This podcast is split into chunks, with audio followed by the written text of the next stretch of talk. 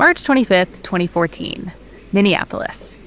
Kevin Hoffman is sitting at his desk in the newsroom of City Pages, a local alt weekly. Every morning I would wake up and I would check Twitter and Reddit and uh, various sources. Um, at the time, uh, they were a lot more uh, friendly and amusing. this was in the golden age of social media, let's just say. And on that particular morning, as I looked at Reddit, I saw this post from Bob in Minnesota, Bob in Min, and he basically said, Look what I found on Google Maps. So Kevin looked. It was an aerial view of a forest that had been cut into a very particular shape the shape of the state of Minnesota. It's kind of instantly recognizable. You see the outline of Minnesota that you're so used to seeing on the maps, except for it's green and made up of trees. Kevin looked closer. The image was a little blurry, so he had his suspicions. I mean, nowadays, of course, we'd immediately suspect AI or artificial intelligence, but this was 10 years ago. And so at the time, it was just would someone actually take this in Photoshop? It's pretty grainy. And so I saw it. And of course, you know, being a, a newspaper in Minnesota, I said, I, I have to investigate this. I have to prove whether this is true or not. I'm Amanda McGowan, and this is Atlas Obscura, a celebration of the world's strange, incredible, and wondrous places. Have you ever fallen down an internet rabbit hole or gone on an online wild goose chase? Maybe you clicked one Wikipedia entry and then led to another and then another. And then two hours later, you look up and you've just read a detailed synopsis of the 1996 family drama Fly Away Home. Okay, that might be more of a me issue. But today we are following one man's journey to pull a thread that he found online a search for a Minnesota shaped forest and its mysterious creator after this.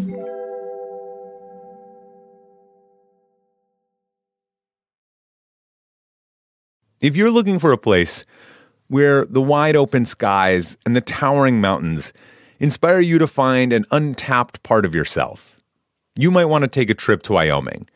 It's a place where bold, curious spirits forge their own way on all types of adventures. There is no shortage of iconic, expansive landscapes out there. You can discover breathtaking hikes, stunning state parks, authentic Western culture, and other historic sites, along with the tales of famous outlaws like Butch Cassidy and pioneers like Buffalo Bill Cody. The truth lies west. Discover yours at travelwyoming.com. you see something like that and you wonder how did that come to be i mean what what process was involved there and why would someone do it when i mean if you're walking around out there you would never know Here's Kevin Hoffman again. Today, he lives in Delaware and he works as a writer. But back in 2014, he was editor in chief of a Minnesota alt weekly. And when one day he came across an image online of a forest shaped like Minnesota, his curiosity was piqued. I mean, the only way that you come to see this piece of art for what it is is if you see it from above, either through a plane or a satellite image. But if you're just walking through the forest, it, you have no idea what it actually is. So Kevin started doing a little bit of investigating. He went to the City Pages blog and he threw up a post asking for readers to share any information that they might have. Remember how blogs used to do that? I really miss blogs.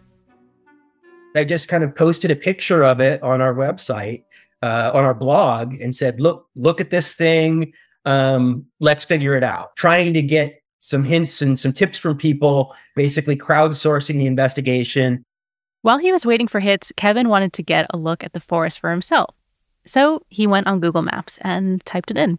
The coordinates actually looked them up. They're 48.55975 by negative 94 dot nine three four eight eight.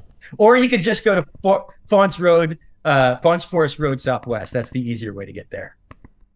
There it was, a Minnesota shaped forest. It was large, 1,200 feet long by 900 feet wide. So about four football fields by three football fields. As it turned out, Google Maps didn't just have images from 2014, it also had historical satellite data going all the way back to the early 90s. You can actually kind of travel back in time, so to speak. So, through Google Maps, Kevin did a little bit of time travel. he went back to the oldest map images available. Those were from 1991. To his astonishment, the shape of Minnesota was still there, except this time it was not made out of trees. It was actually a hole, a giant Minnesota shaped hole in the forest.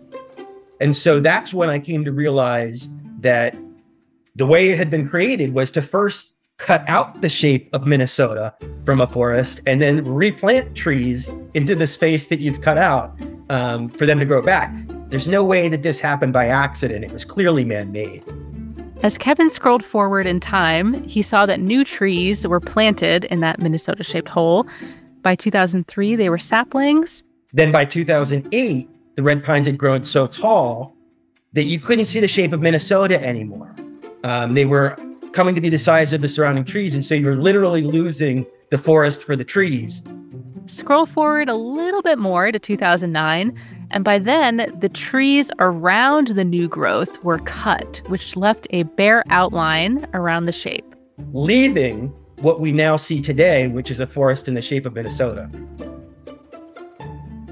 While Kevin was piecing all of this together, reconstructing the timeline of the forest, he got another lead from the City Pages blog.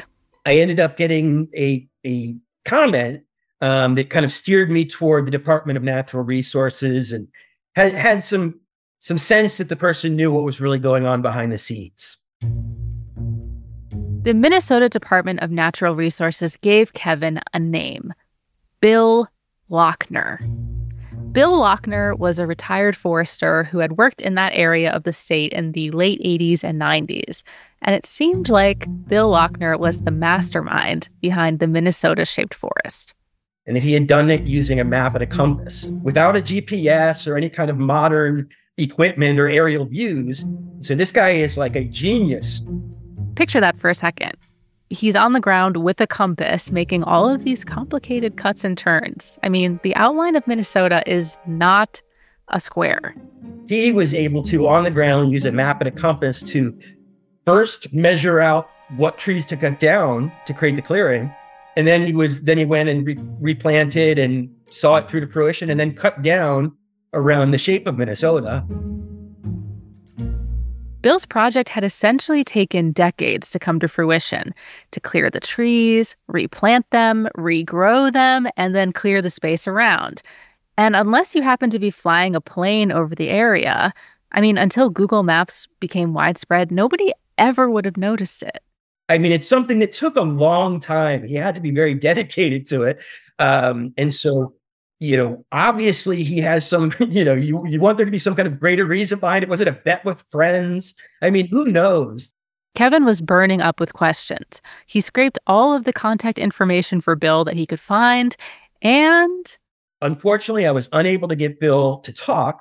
Um, and I did get some sense uh, that he may be, you know, he may be a little shy because when this originally happened, I guess there was some question from his supervisors about this was whether this was a proper use of taxpayer money, um, which, by the way, I find very ironic because I think it's among the best uses of taxpayer money that the DNR has actually used because people have gotten endless enjoyment from this new monument that's in the state, a natural monument.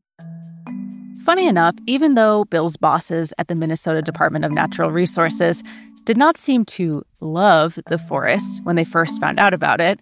If you go on Google Earth today and look for it, it is still there, still lovingly manicured in the exact shape that Bill left it in. By now, I think there'd be a hue and cry if they cut it down. Like Kevin said, it's kind of become an unofficial landmark of the state. Minnesotans love outdoor activities, hunting, fishing.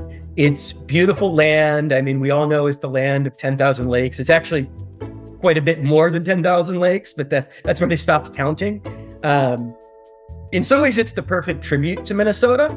Um, this wonderful kind of wonderland of, of uh, wilderness that you can explore. Kevin had not been able to get in touch with Bill, but I figured, you know, a lot of time had gone by since 2014 when the story kind of first went viral, so maybe it was worth trying again.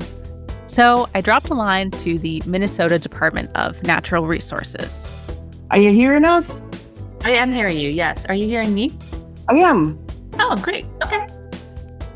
Well, I'm Becky Lean. I've worked with the Minnesota DNR for like 27 or so years now. So Bill is sitting next to me. He's the guy that put the thing together. Hello. To hear the story of the Minnesota shaped forest, in parentheses, Bill's version, tune in to the next episode of Atlas Obscura.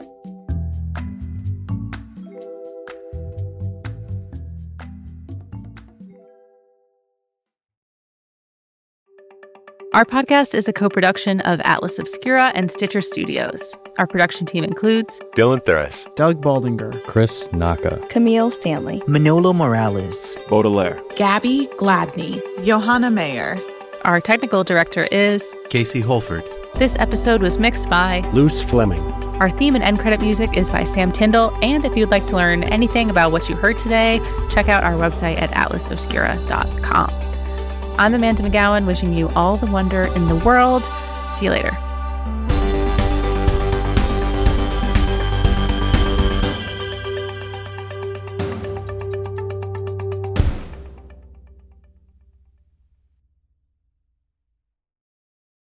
The world isn't wide enough for those with an insatiable desire for discovery. The all new 2024 Lincoln Nautilus Hybrid SUV offers the power and freedom to explore further and deeper than ever before. Intuitive, smart features ensure that you're always connected to the road ahead. Inside, a thoughtfully designed cabin immerses you in a universe that is all your own. The larger than life panoramic display spans the entire width of the cabin. It's customizable and interactive. Drivers can even personalize their backgrounds with a series of nature inspired themes. This vehicle signals the arrival of an exciting new chapter for Lincoln. Discover more about the 2024 Lincoln Nautilus at Lincoln.com. Hi, I'm Willa Paskin, the host of Decoder Ring, Slate's podcast about cracking cultural mysteries. On Decoder Ring, we dive down rabbit holes and obsessively explore questions hiding in plain sight. Like, why has slow dancing gone out of style? And when did we all become obsessed with hydration? And where did the word mullet, you know, to describe a hairstyle, come from? That's Decoder Ring, named one of the best podcasts of 2023 by the New York Times. Listen to new episodes every two weeks and make sure to follow us so you never miss one.